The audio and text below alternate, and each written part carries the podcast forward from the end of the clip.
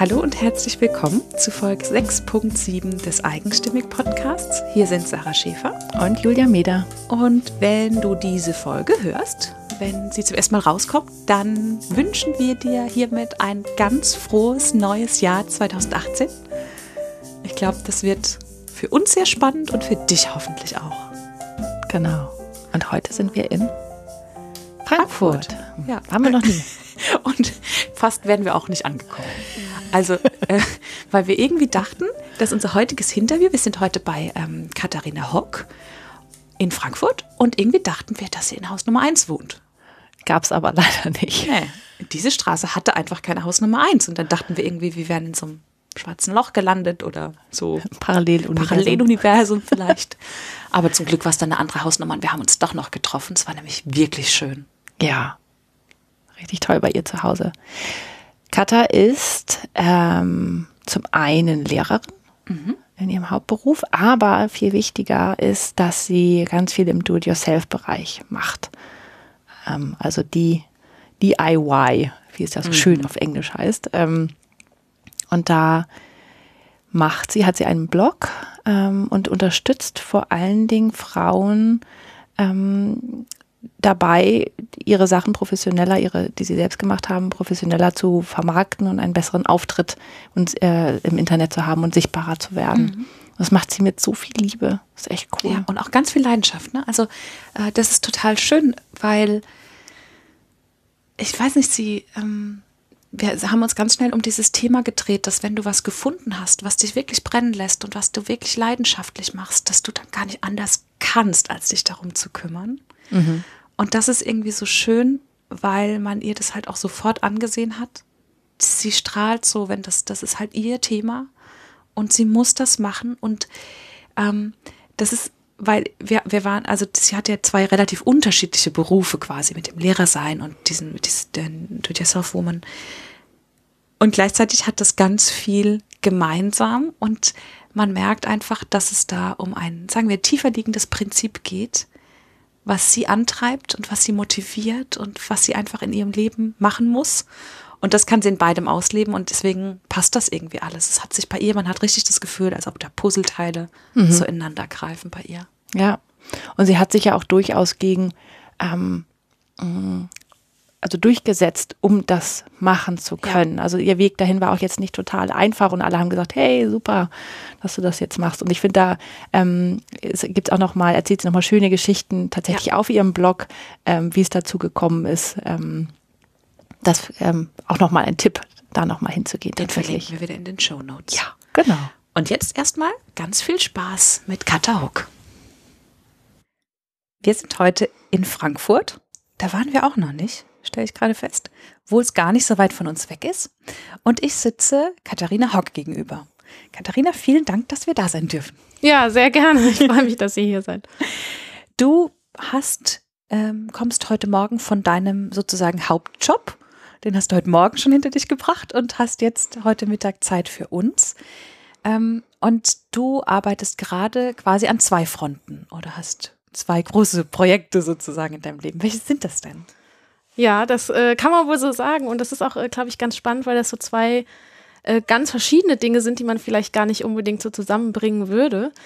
Ich arbeite nämlich einerseits gerade in meinem ganz normalen Alltagsleben sozusagen als Lehrerin an der Schule.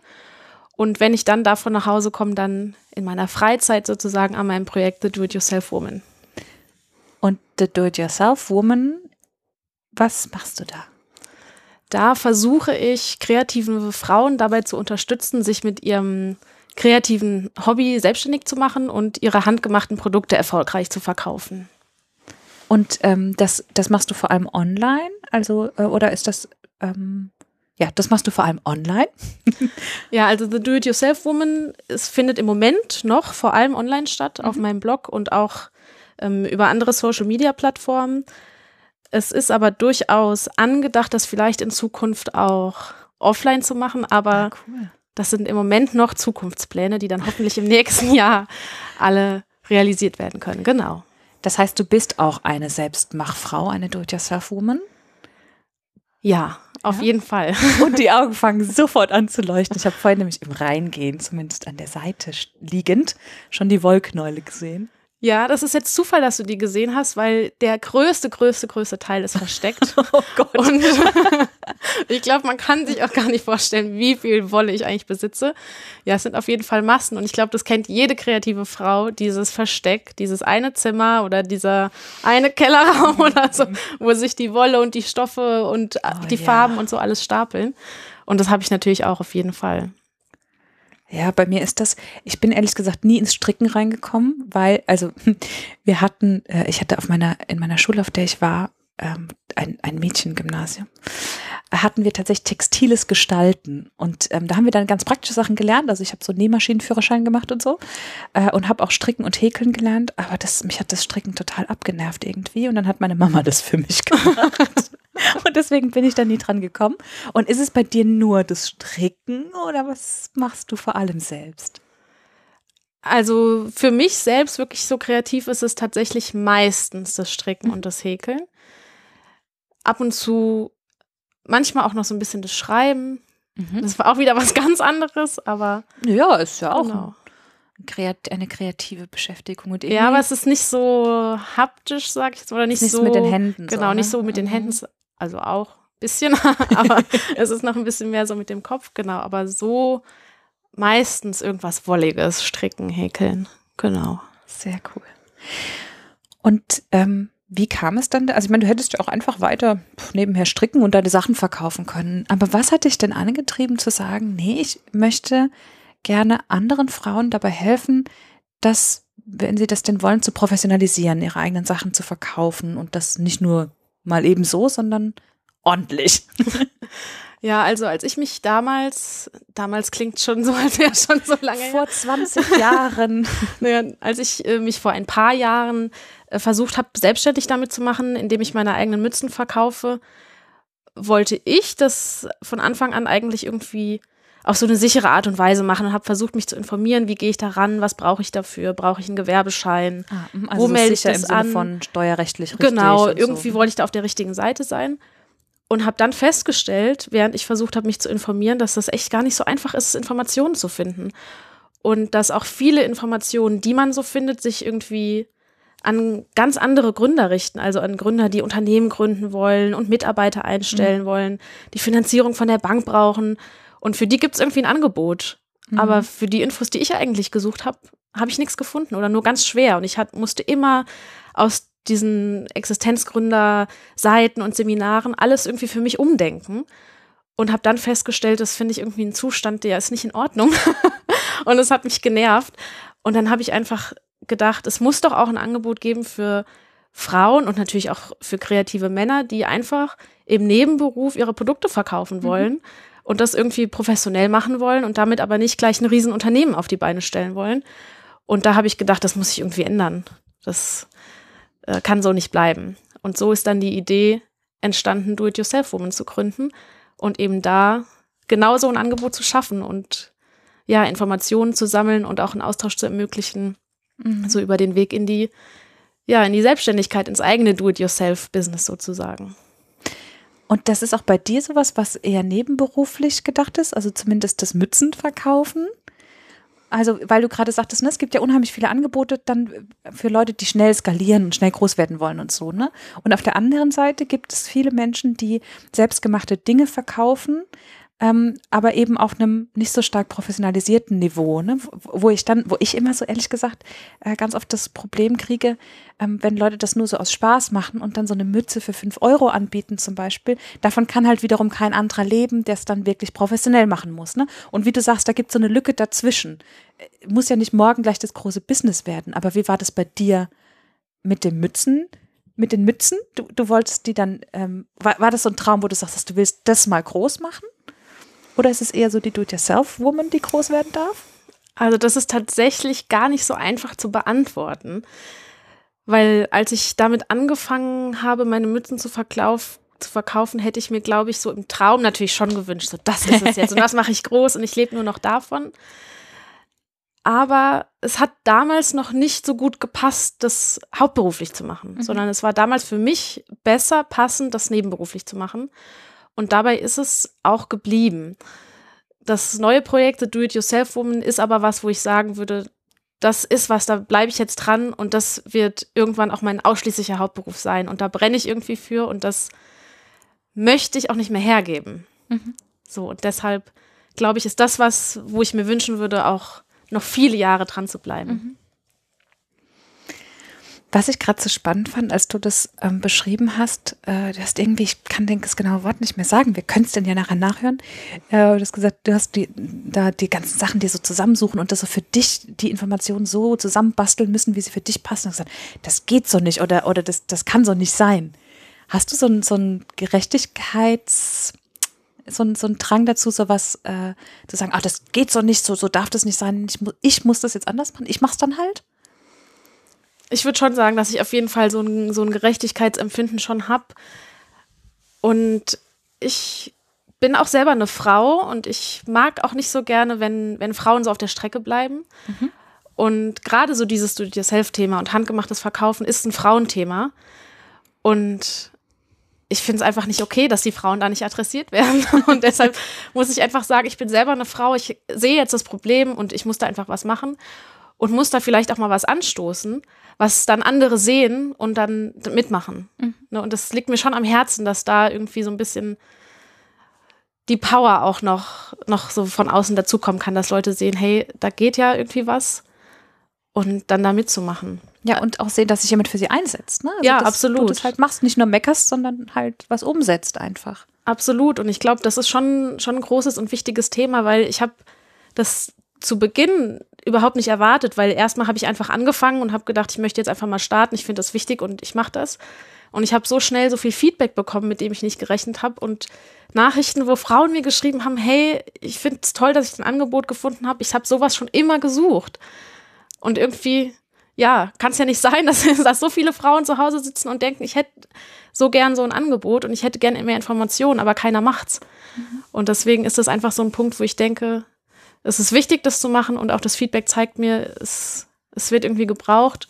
Und deswegen möchte ich da gerne dranbleiben und bin froh, wenn es Frauen gibt, denen ich da weiterhelfen kann. Bist du jemand, der schnell Sachen anpackt? Also, der sich, weil das muss man sich ja auch trauen, ne? Viele andere hätten da vielleicht den Kopf in den Sand gesteckt und gesagt, ja, gibt's halt nicht. Oder hätten konstant gemeckert, wie blöd es ist, dass es sowas nicht gibt. Ähm, ich glaube, das hat sich bei mir mit der Zeit ein bisschen verändert. Ich würde nicht sagen, dass ich schon immer so war, aber durch so ein paar Dinge, die in meinem Leben passiert sind, die auch meine Einstellung zum Leben einfach ein bisschen verändert haben, ist es schon so, dass ich inzwischen einfach denke, wenn ich eine Idee habe und ich möchte was machen, dann mache ich es auch. Worauf soll ich denn warten? Und diesen, diesen Moment auf irgendwas zu warten, den, den gibt es bei mir nicht mehr. So, wenn ich spüre, ich möchte was machen, dann mache ich es auch. Und das ja, hat sich mit der Zeit verändert, aber ist jetzt inzwischen relativ stark. Jetzt stelle ich eine Frage, von der es sein kann, dass wir sie nachher rausschneiden müssen. Willst du sagen, was das für Dinge waren, die dich verändert haben?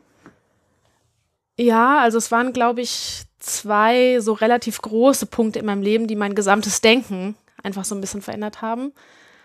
Und das erste war, was glaube ich, also ganz viele kennen, das war noch zur Zeit meines Studiums, wo ich unglaublich, glaublich viel arbeiten musste und neben meinem Studium fünf Jobs irgendwie gleichzeitig hatte und die teilweise auch alle am selben Tag, also morgens in die Schule unterrichtet, dann in die Uni studiert, dann gleich direkt zum nächsten Nebenjob und gegessen nur unterwegs in Bus und Bahn. Und das war so der erste Moment, wo ich gemerkt habe, irgendwie kann es das nicht sein. So, und mir geht es nicht besonders gut damit. Das ist sehr anstrengend und ich habe so gespürt, wenn ich nicht bald was ändere an der Art und Weise, wie ich arbeite, dann kriege ich ein großes Problem. Mhm. Und das war so der erste Moment, wo bei mir im Kopf sich so der Gedanke niedergelassen hat, so der Samen gesät wurde für es muss was anderes geben. Und es wäre viel besser, wenn ich mein Geld damit verdienen könnte, mit irgendwas, was mich glücklich macht und was nicht nur meine Energie mhm. kostet. Und da ist dann noch gar nicht viel weiter passiert. Aber so, ich, ich finde das Bild eigentlich ganz schön, so dass, dass man sich vorstellt, da wurde so ein bisschen der Samen gesät mhm. für alles, was dann später noch kam. Und dann hatte ich leider nicht so eine lange Zeit später das Pech, dass mich das Leben mit so ein paar Schicksalsschlägen äh, getroffen hat, dass liebe Menschen viel zu früh gehen mussten irgendwie von dieser Welt und ich in derselben Zeit gleichzeitig Wohnung und Job verloren habe, was natürlich auch ein ganz schöner Hammer ist und was bei mir am Denken echt gerüttelt hat, weil ich festgestellt habe, vieles ist total vergänglich. Und viele Dinge sind einfach kostbar und es ist wichtig, die Zeit, die wir jetzt hier haben, zu genießen und jetzt hier glücklich zu sein und eben nicht auf irgendwas zu warten, von dem ich nicht weiß, ob es irgendwann mal kommt. Mhm. Und ich weiß nicht, ob ich in zwei Wochen von diesem schönen Planeten vielleicht gehen muss. Und deshalb, ja, warte ich nicht mehr auf, auf Dinge, sondern, sondern mach sie. Und ich habe eben auch festgestellt, dass auch viele materielle Dinge einfach vergänglich sind und nicht so wichtig sind. Mhm. Und dass es eben darum geht, mit sich selbst glücklich zu sein und mit dem, was man hat und was man tut und sein Glück nicht so stark von außen abhängig zu machen. Und das hat natürlich einen ganz großen Einfluss eben auch auf meine Entwicklung gehabt und auf meine Entscheidung, dann irgendwie den Job zu kündigen und eine Selbstständigkeit irgendwie zu starten, wo natürlich erstmal jeder gesagt hat, oh mein Gott, was macht sie da? Aber für mich war halt klar, ich muss eben das machen, wo es mich hinzieht und was mich glücklich macht. Und ich warte nicht, bis ich irgendwann mal 60 bin, in Rente bin und versuche dann mich auszuprobieren, sondern ich mache es eben jetzt. Wie war das Feedback auf deine Entscheidung? Dass du gesagt hast, ich gehe jetzt die Dinge an, ich mache das jetzt?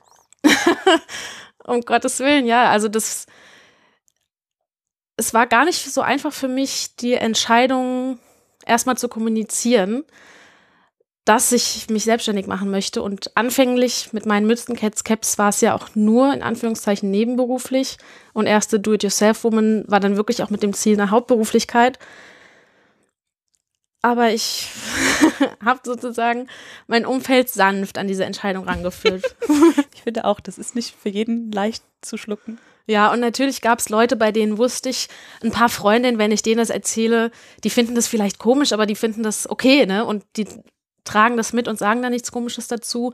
Wobei ich wusste natürlich, wenn ich das jetzt meinen Eltern erzähle, die haben da schon eine ganz andere Einstellung dazu und können wahrscheinlich nicht nachvollziehen, warum ich einen sicheren Job und auch Lehrerin mit der Aussicht auf Verbeamtung, ja, was ordentlich genau, halt. warum ich das irgendwie hergebe. Und das war mir schon klar und das war also tatsächlich auch genau so. Mein Umfeld hat es zu einem großen Teil nicht so positiv aufgenommen, was mich aber zum Glück nicht davon abgehalten hat, das trotzdem zu machen und da hinter meiner eigenen Entscheidung zu stehen. Das sich durchgekämpft. Ja, also ich weiß gar nicht, ob ich das als Durchkämpfen so unbedingt bezeichnen würde. Ich habe mich einfach nicht so stark aus der Ruhe bringen lassen. Mhm.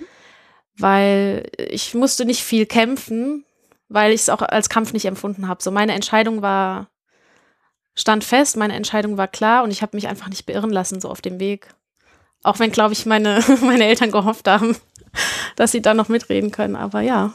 Ja, die wollen gerne lieber Stabilität und ähm, ja, so, ich kann das ja verstehen, ne? Man möchte auch gerne, dass es dem Kind gut geht und dass das alles in trockenen Tüchern ist bei dem Kind. Ja, weißt du? dem genau. Geht's jetzt gut. Und, und, das ist aber halt, was von außen oft aussieht, als dem geht's gut. Hm. Und aber du hast gerade ja auch gesagt, was ich finde das ähm, auch so gut, dass du gerade noch mich korrigiert hast und gesagt hast, nee, es war nicht kämpfen. Weil oft ist es ja so, wenn man das gefunden hat, wofür man brennt, dass es dann plötzlich nicht mehr schwer ist, sondern dass man da angekommen ist und dass alles, was man in der Richtung macht, einfach geht einfach mhm. läuft. Egal, was außenrum ist und wie widrig die Umstände sind. Ja, das stimmt. Und man ist auch dann, glaube ich, viel mehr gewillt, mit eben so scheinbar widrigen Umständen mhm. ein bisschen besser klarzukommen. Und auch, ja, es stimmt schon, sich mit anderen Dingen auch irgendwie zufrieden zu geben, mhm. weil man halt weiß, dafür habe ich halt das Leben, was ich mir wünsche oder mache den Beruf, den ich mir wünsche oder stehe jeden Morgen auf und bin happy, weil ich denke, ich kann wieder was stricken oder ich kann wieder irgendwie einen Blogartikel schreiben, welcher Shop der beste ist mhm. oder so. Und das ist, glaube ich, schon ähm, echt was ganz Wertvolles. Und wenn man das einmal hatte, ich glaube, dann kann man es auch echt nachvollziehen nee. und will dann da auch nicht mehr weg. Mhm. Ja. Und jetzt, ähm, im Moment ist das der Blog und ähm, das ist und und äh, deine Facebook-Präsenz und so weiter und ähm, die Tipps, die du gibst. Und wenn du groß träumen könntest, wohin gehst du dann mit Do It Yourself Woman? Ja, also tatsächlich schreibe ich gerade im Moment noch an einem Buch, das hoffentlich auch noch dieses Jahr, also das Jahr ist ja gar nicht mehr so lang, Nee. aber das hoffentlich auch dieses Jahr ähm, noch erscheint. Also wenn der Podcast ausgestrahlt Ist wird, schon ist das Buch schon erschienen. Dann ist es schon erschienen. Ja. Ja, okay. Also ich habe mir jetzt gerade über dieses Buch veröffentlicht. Erzähl. ja. Genau, aber das ist ja tatsächlich noch nicht so groß geträumt, ne? Weil das ist ja jetzt schon eher Nee, so das ist ehrlich gesagt Planung. relativ Das nah. ist ja kein Traum. Das ist halt, was demnächst kommt. genau, also auf jeden Fall wird demnächst äh, mein Buch äh, erscheinen. demnächst wird dieses Buch erschienen sein. Genau. Also, es gibt ein Buch von mir. Sehr gut. Genau. Ähm, zum Thema, wie man sich äh, positionieren kann mit seinen handgemachten Produkten, um eben nicht genau das Gleiche zu machen wie alle anderen auch. Weil das tatsächlich ein Thema ist, was scheinbar viele beschäftigt, weil Ja, mich ganz, ganz viele danach gefragt haben und ich viele Nachrichten äh, genau zu diesem Thema bekommen habe. Und immer wieder werde ich gefragt, wie schaffe ich es denn aufzufallen? Und dann habe ich gedacht, naja gut, dann schreibe ich halt mal ein Buch drüber, ne? so. Genau. Ja, und langfristig gesehen stelle ich mir schon vor, da auch noch eine intensivere Begleitung Mhm. anbieten zu können für Frauen, die eben jetzt nicht nur auf dem Blog lesen wollen, sondern die vielleicht auch persönlich mit mir gemeinsam arbeiten wollen und auch ihr Projekt gemeinsam entwickeln wollen. Und dann eben auch mit so Präsenzveranstaltungen, die in der Zukunft schon so ein bisschen in meinen Kopf schweben, wie das aussehen könnte. Und ich denke, da ist auf jeden Fall noch Potenzial und mir gehen die Ideen nicht aus. Geht es dir auch so, dass du das Gefühl hast, das ist wie wenn da so eine Quelle ist, die einfach sprudelt und die ist, die, die, da kommt immer mehr und immer mehr. Ja, ja, immer. Immer. Das ist eigentlich gar nicht so, gar nicht so toll manchmal, weil man das Gefühl hat, man ist gerade an einem Projekt und will das irgendwie mal abschließen und in Wirklichkeit kommen im Hinterkopf schon wieder so drei neue Ideen und man weiß gar nicht, was gehe ich jetzt als nächstes an. Und das Problem kenne ich natürlich auf jeden Fall auch. Aber da muss man halt leider einfach eins nach dem anderen irgendwie, irgendwie angehen. Ja, aber ich hatte, glaube ich, noch nie das Problem, dass ich mal dachte, was mache ich denn jetzt eigentlich als nächstes? Mhm. Also das Problem kenne ich tatsächlich nicht. Wie schaffst du es trotzdem, dich zu organisieren?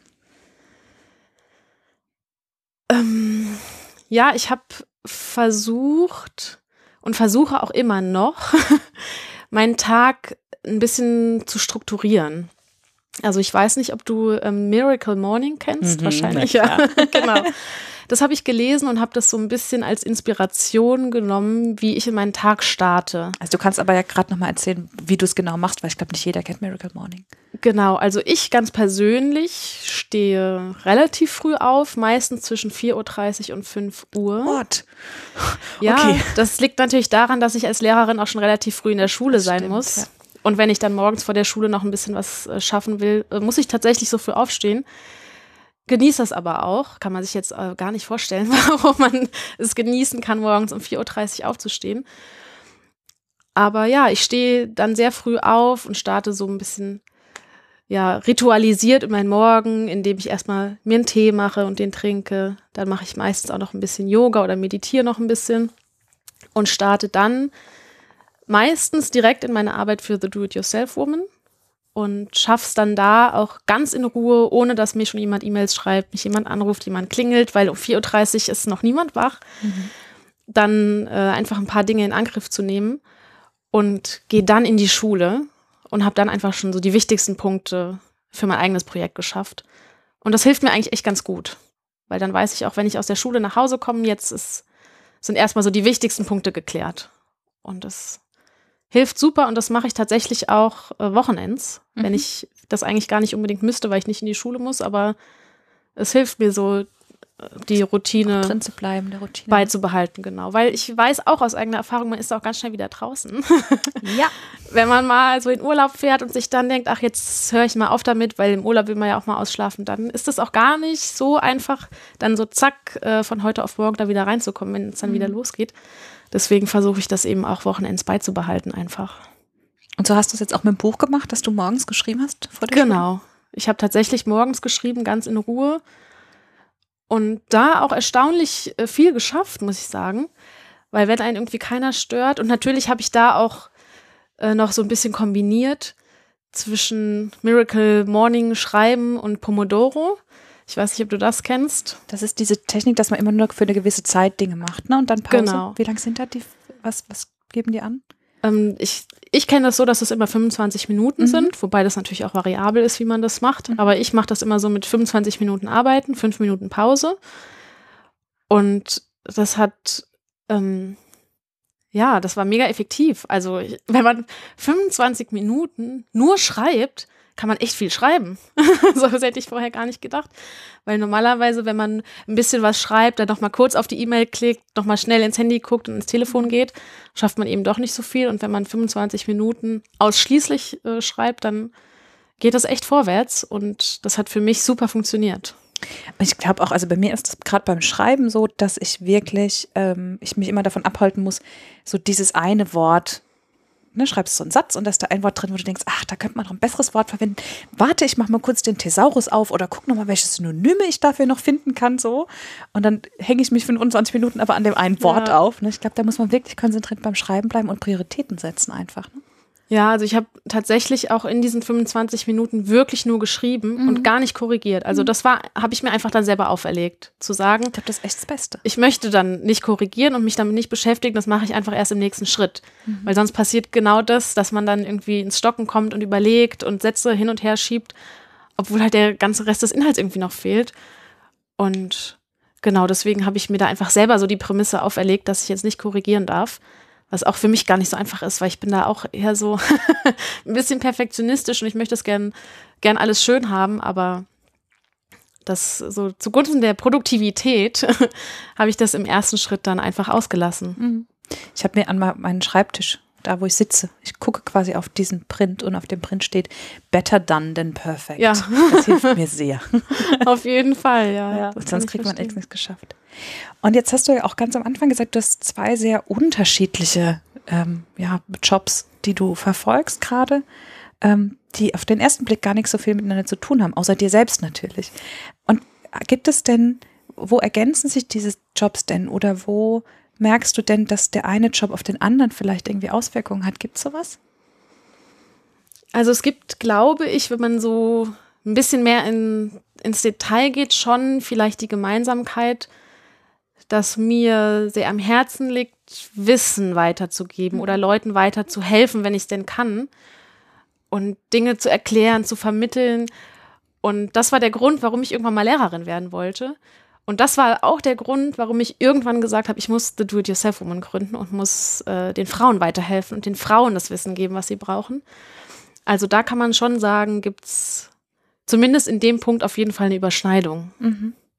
Das ist der Antreiber. Ja, Und ich glaube, wenn man mal gelernt hat, ähm, einer Gruppe Erstklässlern, die jetzt nicht so wahnsinnig doll gerne von dir lernen wollen, wenn man mal gelernt hat, denen was beizubringen, hat man zumindest schon ein System im Kopf oder hat Übung darin, Wissen so zu verpacken, dass es lernbar ist, oder? ja, das hoffe ich natürlich. Ja, ich gehe da mal von aus. Also ich glaube, so glücklicherweise war so dieses Grundinteresse, wie schaffe ich es am besten, jemandem was zu erklären, dass er es verstehen kann, bei mir schon immer da. Und ich habe schon immer versucht, ich habe ganz lange Nachhilfe gegeben, zum Beispiel, so zu gucken, was kann ich machen, damit das, was eigentlich so wahnsinnig kompliziert ist, irgendwie ich trotzdem einfach rüberbringen kann. Und so habe ich, glaube ich, schon immer versucht, ähm, das Wissen möglichst einfach und gut und verständlich rüberzubringen. Und das versuche ich natürlich jetzt sowohl bei meinen Erstklässlern als natürlich auch äh, bei den Frauen, mit denen ich in Kontakt komme. Ja. Wenn du, ähm, wenn du so die Chance hättest, also mal, mal angenommen, du, ein Erstklässler ist vielleicht ein bisschen früh, aber nehmen wir mal an, es gäbe da äh, ein junges Mädchen irgendwo in deiner Schule, die sich vielleicht nicht traut oder die, wo du denkst, ah, die hat so ein Talent und das könnte groß werden und vielleicht traut sie sich nicht. Was kannst du ihr denn mit auf den Weg geben, wo du sagst, wenn sie später mal erwachsen ist, das braucht sie, um, um was zu schaffen, um glücklich zu werden? Ich glaube, ich würde versuchen, ihr einfach Bestätigung und so ein gewisses Selbstwertgefühl mitzugeben, weil ich glaube, das ist ein ganz großer Punkt. Diese Frage der Selbstliebe und Selbstbewusstsein und wie nehme ich mich selbst wahr und was habe ich für ein eigenes Standing, um dann wirklich auch Projekte anzugehen. Und ich glaube, da hängt schon ganz viel ab. Und auch schon bei so jungen Kindern hängt ganz viel davon ab, wie viel Selbstvertrauen sie wirklich haben. Und das wäre, glaube ich, so mein wichtigstes Bestreben, dass dieses Selbstbewusstsein auf jeden Fall zu stärken und aus diesen jungen Mädchen starke Frauen zu machen, die sich dann auch trauen können, ihre Projekte anzugehen. Das sollten wir noch viel öfter machen, jungen Mädchen beizubringen, dass sie großartig sind, wie sie sind. Auf jeden Fall, ja, das ist äh, echt ganz wichtig. Und ich hoffe, ich kann da auch, auch in der Schule äh, meinen Teil dazu beitragen. Ja. Wie schön, dass wir dieses Interview geführt haben und dass du uns deine Geschichte erzählt hast und das, was dich antreibt. Ja. Und äh, ich bin sehr gespannt auf das Buch, das dann erschienen sein wird, wenn diese Folge ausgestrahlt ja, genau. ist.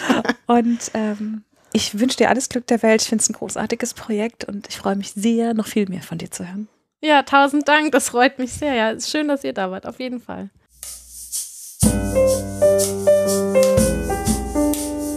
Das war der Eigenstimmig-Podcast von Sarah Schäfer und Julia Meder. Und zu dieser wie zu jeder anderen Folge gibt es auf eigenstimmig.de einen Blogartikel mit ganz vielen Fotos von der Interviewpartnerin und weiteren Infos und Links. Und wenn dir gefallen hat, was du heute und sonst hier bei Eigenstimmig hörst, dann gibt es auf eigenstimmig.de eine Seite, die nennt sich Unterstützen und dort zeigen wir dir ganz viele Möglichkeiten, wie du uns Danke sagen kannst. Wenn du immer auf dem Laufenden bleiben willst, dann trag dich gerne in unsere Newsletter ein oder folg uns bei Instagram, Facebook oder Twitter.